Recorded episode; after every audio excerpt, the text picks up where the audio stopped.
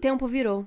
Mudanças climáticas, aquecimento global, catástrofes ambientais, elevação do nível do mar, escassez de alimento, degradação dos recursos hídricos, extinção das espécies, pandemias. Ai, que mais? Tô esquecendo de algo?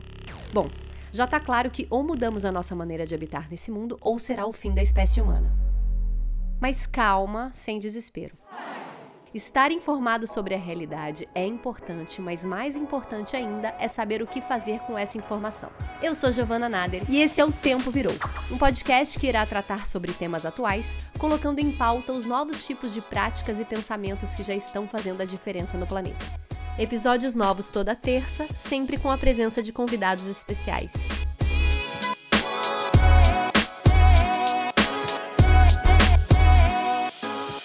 Oi, gente! Cá estou eu gravando esse primeiro episódio de O Tempo Virou em meio à maior crise sanitária da nossa geração, que é a pandemia do coronavírus. Eu queria dizer que esse projeto de criar um podcast já surgiu há algum tempo, mas ele sempre era adiado porque outras coisas mais urgentes sempre acabam aparecendo. E daí que durante esse isolamento social que estamos vivendo, ele foi finalmente tirado da gaveta. E o objetivo dele é falar sobre temas relacionados à nossa vida e ao meio ambiente. Mas claro que é impossível a gente falar de qualquer outro assunto hoje que não seja coronavírus. Então a intenção do nosso episódio de estreia, e é muita emoção falar isso, é abordar esse assunto de maneira mais ampla, trazendo a saúde mental para a discussão e principalmente de como cuidar dela nesses tempos de pandemia. Como primeira convidada para falar sobre esse tema, eu tenho a honra de receber Vera Iaconelli, psicanalista, mestre e doutora pela USP, diretora do Instituto Gerard de Psicologia Perinatal, colunista da Folha de São Paulo e autora do livro Criar Filhos no Século XXI, lançado pela editora Contexto. Obrigada, Vera, pela presença. Oi, Giovana, obrigada pelo convite. Olha, sou fã do seu trabalho há algum tempo, eu leio todas as suas colunas na Folha e é um prazer muito grande ter você aqui para ajudar nesse momento e nesse tema. E sou fã da sua militância, desse trabalho lindo que você faz, tão importante, né? De cuidar da questão ecológica, dessa consciência. Bacana, Sim, muito legal. necessários em tempos atuais, né? Gente, muito importante dizer, tá, que a Vera tá na casa dela em tempos de isolamento social. Então a gente tá fazendo essa conversa por telefone e respeitando a regra número um de prevenção do corona, que é fique em casa. E Vera, começando aqui, quando eu tive a ideia de falar sobre ansiedade em tempos de caos, eu queria abordar o tema da eco-ansiedade né, que é aquela ansiedade, um novo tipo de desordem psicológica que surgiu na sociedade moderna e que afeta aqueles que têm ansiedade em relação à crise climática ou que sofreram algum tipo de catástrofe ambiental em algum momento da vida. Eu confesso que eu tenho várias vezes esse tipo de ansiedade. Primeiro foram com as queimadas, depois com o petróleo do Nordeste. São coisas que acontecem que me deixam em estado, é, eu fico parada, paralisada, alguns dias sem conseguir produzir, sem conseguir fazer nada. Mas diante do que a gente está vivendo, é muito, é impossível a gente não falar da pressão psicológica e do estresse causado pelo coronavírus, né? Eu acho importante a gente entender e legitimar esse sentimento. Então eu queria começar te perguntando se é viagem minha traçar algum paralelo entre esses dois tipos de ansiedade, a eco-ansiedade e a ansiedade do coronavírus, e de que forma essa ansiedade, fruto desse isolamento, do medo, da insegurança, pode atingir tanto o nosso estado físico e psicológico. Nossa, Giovana, a tua pergunta me faz pensar coisas muito interessantes que eu não tinha pensado ainda, né? Quer dizer, a maior catástrofe do planeta Terra são os seres humanos, né? Porque as outras elas se organizam e o planeta continua existindo e a gente vai criando coisas talvez de impossibilidade na vida na Terra, né? Não só nossa, mas dos outros animais, enfim. Curioso porque é, a gente acaba tendo ali um, um desastre ecológico também, porque nós estamos privados do nosso espaço, do nosso ocupação do espaço normal. Então tem uma questão ecológica também. Estamos todos em ambientes confinados, a gente não pode circular no mundo como circulava antes, e, e isso vai mudar provavelmente, com sorte para melhor, eventualmente para pior, a nossa relação com esse espaço, né, com o espaço público, com o espaço onde está a natureza, mas também da urbanização, das nossas relações no espaço público. Então tem um, tem um fator ecológico que você me fez pensar agora em outros termos, né? O que, que fica precioso para quem está confinado? É o espaço no mundo, né? Poder circular, poder estar tá na natureza, poder estar tá eh, respirando um, um, um, ar. A gente está vendo que, que, que, risco que a gente corre se a gente estragar tudo lá fora, né? É ter que ficar confinado até pela poluição, não só pelo um vírus, mas pela questão da poluição, por uma água contaminada. A gente tem aí vários pela insolação, se a gente não tiver mais camada de ozônio, acho que tem aí uma série de questões que que esse vírus pode criar de metáfora do que nos espera se a gente continuar estragando as coisas como a gente vem fazendo, né? Agora, sim, tem a questão da, da ansiedade e como que a gente responde a ela, a gente responde, não tem uma separação na psicanálise, cada vez mais a gente vê isso na medicina, entre o psiquismo, né, entre a subjetividade e o corpo. Quando a gente está doente, a gente está inteiramente doente. Quando a gente está triste, todas as células estão tristes, né? Então a gente tem é, diferenças imunológicas muito grandes, dependendo do estado emocional do sujeito. Então a gente vê pessoas que a gente jura que não conseguiriam sobreviver de forma alguma, tendo uma sobrevida a partir de uma garra, de um desejo, de uma libido que circula, né? Desse, dessa força vital que a gente tem, e a gente tem pessoas que têm uma super saúde e de repente perecem de coração partido, de sofrimento, de tristeza, de depressão. Então existe uma relação direta, né, entre esses dois aspectos do ser humano, assim como uma doença pode nos baquear emocionalmente. Então a gente está é, hoje a questão da saúde mental se mostrou necessidade emergencial pública, como a gente viu agora no nos Estados Unidos, né, com o governador de Nova York, chamando os profissionais da saúde mental para participarem dessa luta contra o vírus, porque tem muitos casos graves que vão ter que ser escutados agora. Né?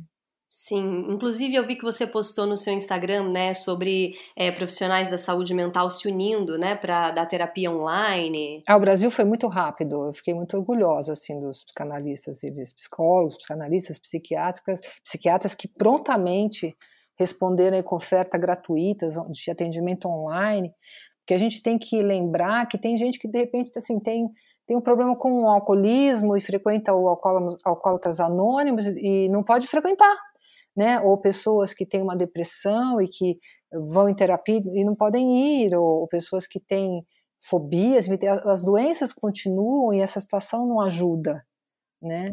Então, imediatamente a gente tem riscos de suicídio, a gente tem uma série de questões. É claro que também tem todo um outro lado de coisas legais que podem advir dessa situação e a gente também está recolhendo isso, né? E nós vamos sair dessa situação, nós vamos sair dessa situação, não é uma coisa infindável, né?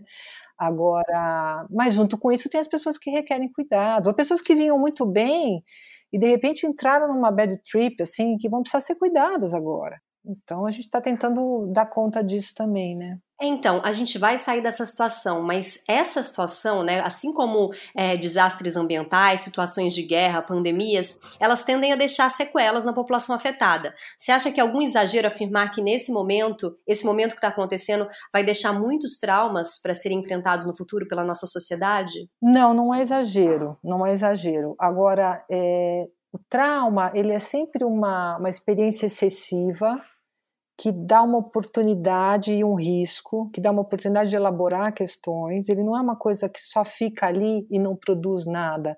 O trauma ele demanda trabalho psíquico, ele exige que a gente olhe para ele e tente elaborar alguma coisa e sim arranjar soluções melhores que não seja só sintoma e sofrimento. Então nós vamos, nós estamos traumatizados, digo, a gente está sob excesso de estresse e intensidades, mas a elaboração dessa experiência sim pode pode nos fortalecer. Nem todo mundo vai conseguir, algumas pessoas já vinham muito fragilizadas, enfim, ou, cada, ou digamos, cada um vai conseguir na medida do possível, mas é, grandes coisas legais também estão acontecendo, as pessoas estão se conscientizando de coisas que já estavam aí. Veja, a gente, a gente tem uma sociedade traumatizada. Nós somos, a gente tem a, a marca da, da, escravidão, a gente tem a marca da, do abismo social, a gente tem a marca desse desprezo pela ecologia, pelo ambiente, são marcas da nossa história, já são, já estão ali. O que está acontecendo com esse acontecimento a mais, né? acontecendo com esse acontecimento, enfim, mas o que está sendo permitido nessa experiência é que a gente até olhe para as outras coisas que estavam adormecidas. Então, quando a gente começa, por exemplo, a olhar para as pessoas nas favelas, que assim, metade do Brasil não tem saneamento básico, isso já está dado aí. Só que essa situação é, pode descortinar traumas anteriores, você percebe? Quer dizer, situações que a gente vai empurrando com a barriga porque a vida continua, agora a vida está sob ameaça. Essa é a grande chance desse vírus. É, é, tipo assim, bom, agora a gente entendeu que essa conta não fecha, que muita gente vai morrer porque já está morrendo. Tem uma reviravolta que essa situação Exato. trágica nos obriga a fazer, né? E criou-se mais perguntas, né? Que não necessariamente a gente tem as respostas agora de imediato, mas temos várias perguntas, assim. É, Perfeito, é, Giovana. Por que é uma análise se não começar a se perguntar sobre aquilo que estava normal, assim, totalmente normatizado e, e camuflado e, né, e, e alienado? A análise é quando você começa a se perguntar: será que isso está certo? Será que é isso mesmo? É o que queremos? Que país que nós somos? Qual é a nossa história? É, é isso que a gente está tendo a oportunidade de olhar. Vera, e uma história que me marcou muito foi quando a ativista sueca Greta Thunberg que sou muito fã, ela começou a sofrer de uma crise de ansiedade que levou à depressão quando ela tinha 11 anos, né? Que foi quando ela se deu conta da urgência climática que ela vive e que ela seria a geração sem futuro se a gente não mudar nossa maneira de habitar nesse mundo. E uma das frases que ela disse em Davos, no Fórum Econômico Mundial, para um bando de adultos líderes de países foi: Eu não quero que vocês tenham esperança. Eu quero que vocês sintam medo. O medo que eu sinto todos os dias. E aí eu quero que vocês façam algo. Essa frase me marcou muito, primeiro por toda a simbologia da situação, uma menina de 16 anos que tem uma visão de mundo muito maior do que os jurássicos que estão no poder hoje, e mostra como essa geração que está vindo aí é infinitamente mais consciente que a nossa. E segundo, porque parece que ela conseguiu canalizar o medo, que normalmente é algo que nos paralisa, em ação. E é aí que eu queria que você falasse sobre essa questão do medo e da ação. O quanto agir em prol de algo nos ajuda a sair desse estado ansioso e o que, que a gente pode fazer de ação enquanto a gente está em casa vivendo um isolamento social? Me põe na lista das fanzines aí da Greta, eu acho ela o máximo. Aliás, eu tenho uma, um apreço muito grande por essa geração, acho que é uma geração que está sendo muito desvalorizada. A gente vai ver que eles estão cobertos de razão em várias coisas e subaproveitados, né? A Greta, ela, ela traz essa questão do medo, porque é lindo, né? Pensar que o medo é, é aquilo que permite que a gente se proteja. Né? Se você não tiver medo do fogo, você vai enfiar a mão lá, que é uma, que é uma criança pequena faz, ela enfia o dedo na tomada e você fala, não, aí não dá para enfiar o dedo. E, e ela vai ficando com medo, você não vai esperar ela enfiar no, o dedo na tomada para aprender, você tem que incutir medo nela, porque o medo é aquilo que te dá aquele alerta e te tira do perigo, que é inclusive uma coisa que falta um pouco para os adolescentes, que eles são ousados demais e acabam fazendo coisas perigosas. Então, o medo é companheiro, né? Ele, ele te traz um pouco de dado de realidade.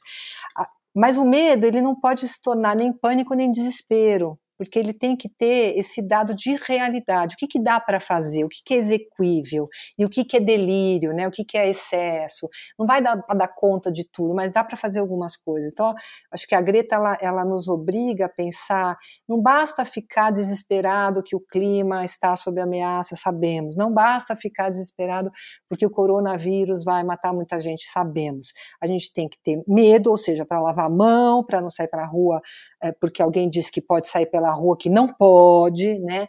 Já tem bastante gente circulando na rua, porque não tem jeito de não estar circulando na rua, porque são servidores, são eh, prestadores de serviços necessários de segurança, do comércio que não fechou, dos médicos, então já tem bastante gente circulando.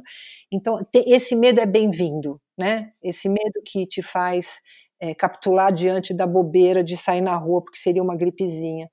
Agora, o desespero é paralisante e muitas vezes, e eu acho interessante o caso da história da Greta, porque crianças muito inteligentes, com inteligência muito acima da média, elas logo, desde pequenininhas, elas sacam grandes problemas da humanidade. São crianças que têm insônia porque vai acabar a água do planeta. A gente já via isso nos anos 90, trabalhando com, com essas crianças. São crianças que sacam muito rapidamente os problemas que, e elas não têm ainda maturidade para lidar. Então, é, o que, que ela fez? Aí, no caso dela, provavelmente entrou aí nessa depressão, que é uma forma de paralisia também, porque fica tão tomado pela questão, pela impotência, né? E aí ela arranjou uma solução maravilhosa, que é falar, bom, eu vou fazer o que eu posso fazer, que é dar o meu recado, que cada um vai poder fazer uma parte, ninguém vai fazer tudo, e ninguém vai fazer nada. Cada um tem uma potência, se a gente fizer cada um a sua parte, tem muita coisa para a gente conquistar. Né? Então a Greta é um exemplo maravilhoso de como a gente pode ter medo, dar um destino bacana, potente para esse medo, sem cair no desespero e na impotência luta, transformar o luto em luta, né? Muitas Perfeito. vezes as pessoas acham que, ah, eu sou um indivíduo só, eu não vou fazer tanta diferença, mas vários indivíduos, essa força que une todos nós é que faz as grandes revoluções acontecerem, acredito muito nisso. Agora, sendo muito direta, ao assunto. Como que quem está em casa nesse momento pode cuidar da saúde mental? Quais dicas que você tem, práticas para espantar o tédio, afastar os pensamentos obsessivos, é, controlar a ansiedade? Perfeito. Acho que hoje a gente está assim buscando prestar uma, um serviço público de saúde. Realmente é, é, é, o caso de pensar mesmo estratégias, tá? É, a gente corre o risco, estando em casa, do atrito entre as pessoas, porque a gente fica confinado com alguns poucos muito tempo, e é, é, é um saco, né? Privado de um mundo lá fora, que tinha coisas ruins, mas também tinha coisas boas, então tem essa falta, e tem esse excesso do outro lado.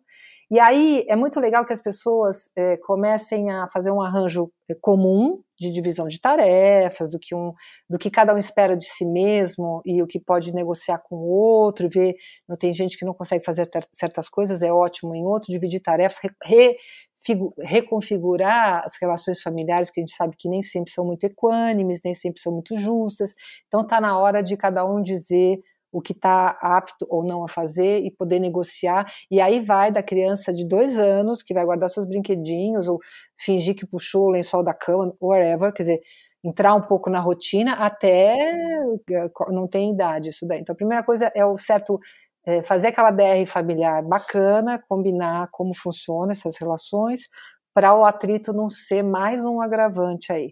Outra coisa, tem que se ocupar. A gente não está num momento assim, ah, deixa rolar, estamos de férias, vamos acordar a hora que a gente quiser e dormir a hora que quiser, porque não, não são férias. Férias você tem um monte de lazer, de diversão e coisas gostosas para fazer. Isso já passou na primeira semana do coronavírus, todo mundo já percebeu que não está de férias e que é importante colocar uma rotina. Cada um vai pôr a sua própria rotina com o estilão da casa, todo mundo acorda tarde, todo mundo dorme tarde, ok, mas nesse período entre dormir é, é, é, entre uma acordar e dormir novamente, tem uma lista de coisas que você tente contemplar suas necessidades. Então, se alimentar, não ficar só comendo junk food, comer uma comidinha decente, não ficar o tempo todo na televisão, também peneirar um pouco esse tipo de, de exposição, uh, dormir legal, uh, fazer tarefas da casa, fazer o, o home office, fazer o, uh, o, uh, como chama quando as crianças ficam em casa, homeschooling, fazer tudo o que der para fazer e fazer numa certa ordem, porque este caos ele vai afetando as pessoas ao longo do tempo. Tem uma certa rotina, né? É, é importante porque senão você vai entrando num caos, vai começando a se alimentar mal, dormir mal, ficar super exposto à mídia e vai perdendo ali uma certa coisa que nesse tipo de situação a gente precisa, tá? Isso é para a saúde mental. Outra coisa é o contato com as pessoas que estão fora através da ferramenta que a gente só tem hoje, que é a virtualidade. Então, faça tem zilhares de plataformas, né?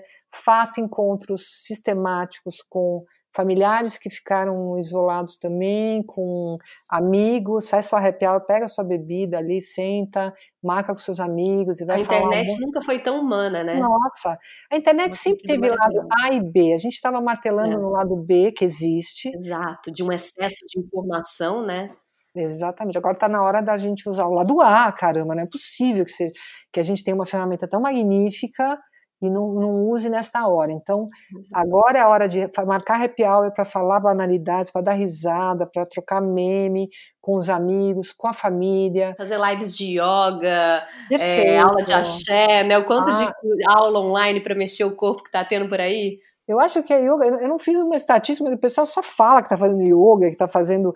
É isso mesmo, entendeu? E, e, fazer encontros de trabalho. Eu tenho trabalhado muito, tenho dado muitas aulas é, online, e eu percebo que quando eu entro na aula, eu, eu esqueço, sabe? Eu entro numa outra, uma, uma sensação potente, uhum. produtiva. Aí eu volto para, né, acaba a aula e falo, nossa, peraí, o que está acontecendo no mundo? Aquela sensação de tem gente morrendo. Ok, mas isso já está na conta, a gente já sabe o que vai acontecer, sabemos que essa curva vai crescer muito, a gente tem que estar preparado para isso também.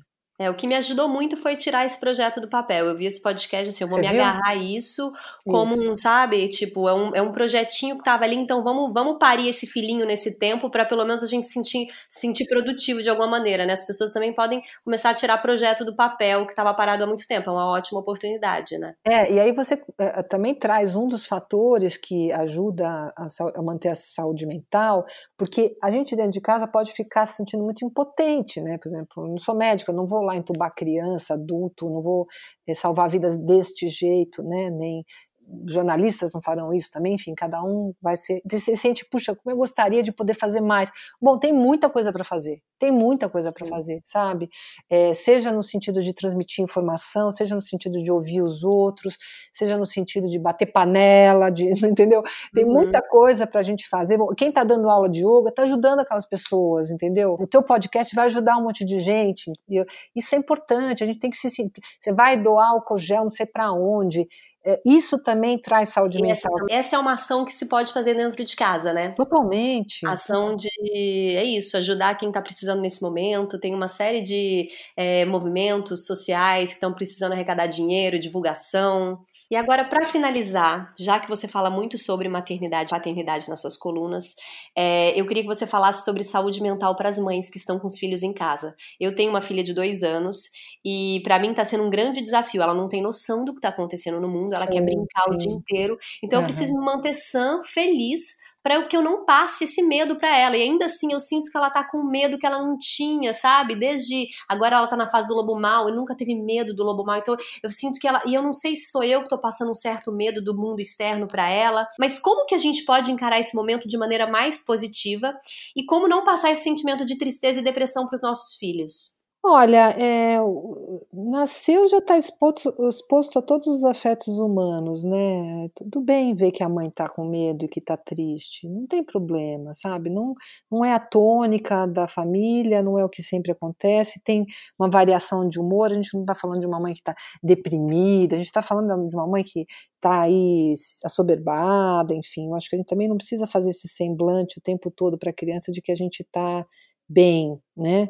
É, é mais importante é mostrar para a criança como é que a gente lida com o que não está bom, né? A gente fica prostrado o dia inteiro na cama, a gente enche a cara, o que, que a gente faz? Então, bom, a gente não, não tô bem, mas a mamãe está aqui arranjando um jeito de se sentir bem, enfim, acho que tem coisas que, que a criança pode viver, porque às vezes acontecem coisas muito trágicas na nossa vida e não dá para a gente não chorar, por exemplo, né? Então, tudo bem. Agora, é, uma coisa que eu vejo que os pais estão fritando um pouco é porque a gente vem de uma cultura dessa geração de pais e mães, que é um pouco diferente de, da minha infância, que é uma geração de pais e mães que se sentem muito. É, eu vou dividir essa resposta, tá? Eles se sentem muito obrigados a entreter as crianças, como se as crianças pudessem morrer de tédio. E é muito legal quando a gente deixa a criança um pouco se virar, olha, não tem mais nada para brincar agora não, agora eu estou aqui lendo, enfim, e a criança fica sozinha, ela, ela é muito importante ela aprender a brincar sozinha também, é uma grande aquisição, começa em torno aí da idade da, da tua filha, que é uma fofa total, é, essa possibilidade de brincar sozinho um tanto, né, cada vez mais vai aumentando, na adolescência eles não querem ver a cara da gente nem por binóculo, mas enfim, faz parte essa, essa competência e porque a gente tinha na nossa infância esse espaço privado da gente, que no caso era o quintal, mas pode ser o quarto hoje, onde a criança se vira para brincar e não tem ninguém para entretê-lo mesmo, né? Então os pais também têm que um pouco ajudar a criança a lidar com o tédio. Bicho, porque, porque eu ouço mães falando assim, ele está entediado, que eu faço, nada, não faz nada, ele está entediado, bem-vindo ao mundo, às vezes a gente está entediado, nem sempre tem coisa para fazer, e é importante poder também ficar sem fazer nada e eventualmente criar alguma coisa a partir daí. Então, é uma, é uma geração de pais e mães muito preocupada em ocupar os filhos. A gente tem que tomar bastante cuidado com isso, porque as crianças ficam muito. É, os pais viram GOs, né? Gentis organizadores o tempo todo ali. Não, bicho, menos. Deixa cair a bola. Eles têm muito mundo interno, eles têm muita brincadeira interna. Tem um estudo que mostra que a presença dos pais na brincadeira atrapalha. A criança fica muito menos tempo na brincadeira quando tem um adulto por perto do que quando ela está sozinha. Tá? Isso é estudo porque o adulto, ele, bem ou mal, ele causa ali, entendeu? E, e dá uma atrapalhada, às vezes, porque ele normatiza. É, a gente não entra na mesma vibe que ele sempre. Não, de jeito nenhum. Cada um com o seu, quadrado. Tem um pouco disso também, E, e a rotina, que ajuda bastante os pais a lidarem com, com a criança, ah, agora é hora disso, agora, agora é hora daquilo. Eu sei que com dois anos eles têm tudo na parte motora e juízo quase zero. Mas é uma pessoa que já responde, já te fala coisas, já tem algum, algum jogo de cintura aí. Eu acho que a rotina pode ajudar bastante. As coisas virtuais têm ajudado as crianças bastante também. Botar uma outra criança no Zoom para ela interagir, é uma ferramenta que é possível para algumas crianças, tem funcionado, não muitas crianças ao mesmo tempo. A gente também tem pensado alguns circuitos fechados, eu estou chamando de circuito fechado, você tem aí um vizinho que também não entra em contato com ninguém, tem uma criança pequena que não entra em contato com ninguém, e aí vocês fazem como se fosse uma família só, né? Tem um circuito de as crianças se encontram no prédio, eu tenho visto prédios se organizando com muito bom senso. A gente não fala isso de uma forma generalizada, porque tem muita gente que não tem um pingo de bom senso. Mas com bom senso, eu, porque eu, eu, eu, atendo muitas mães que estão sozinhas com a criança, e aí faz como, cara? Você não consegue nem ir no banheiro, né? Então, aí tem uma outra que também tá, e aí as crianças descem e brincam um pouquinho, as mães tomam um vinho e conversam um pouco, e depois volta cada um pro seu, sem botar a mão em nada, sem, porque são pessoas que o grande risco delas não é nem tanto pegar, é transmitir. Então, é, aí entra a questão do bom senso, da, da comunidade, do, do grupo ali, do prédio, do bairro, da rua, enfim, de tentar negociar uma certa circulação inteligente, racional, que não é aquela que o presidente está propondo. É uma circulação de gente que entende o que está se passando, o que, que, é o risco de quem é vulnerável para pegar e o que, que, é o risco do transmissor, né? Crianças são transmissores, adultos são transmissores, é, é, jovens são transmissores.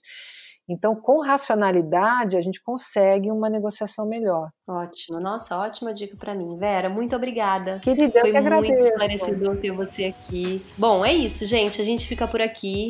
Leiam o livro e as colunas da Vera. A gente precisa se informar em boas fontes. Nada melhor do que acompanhar aqueles que se dedicam a vida a estudar sobre o assunto, né? E esse é o primeiro podcast. Espero que vocês tenham gostado. Divulguem para todo mundo. Ajuda a gente a disseminar esse assunto para aquela pessoa que pode se interessar e para aquela também que ainda não acredita em mudanças climáticas. Esse, esse, eu prometo trazer aqui de uma maneira muito acolhedora esses assuntos. Se cuidem, cuidem bem da cabecinha de vocês nesse momento. Eu sei que não é fácil, mas juntos somos mais fortes e até semana que vem.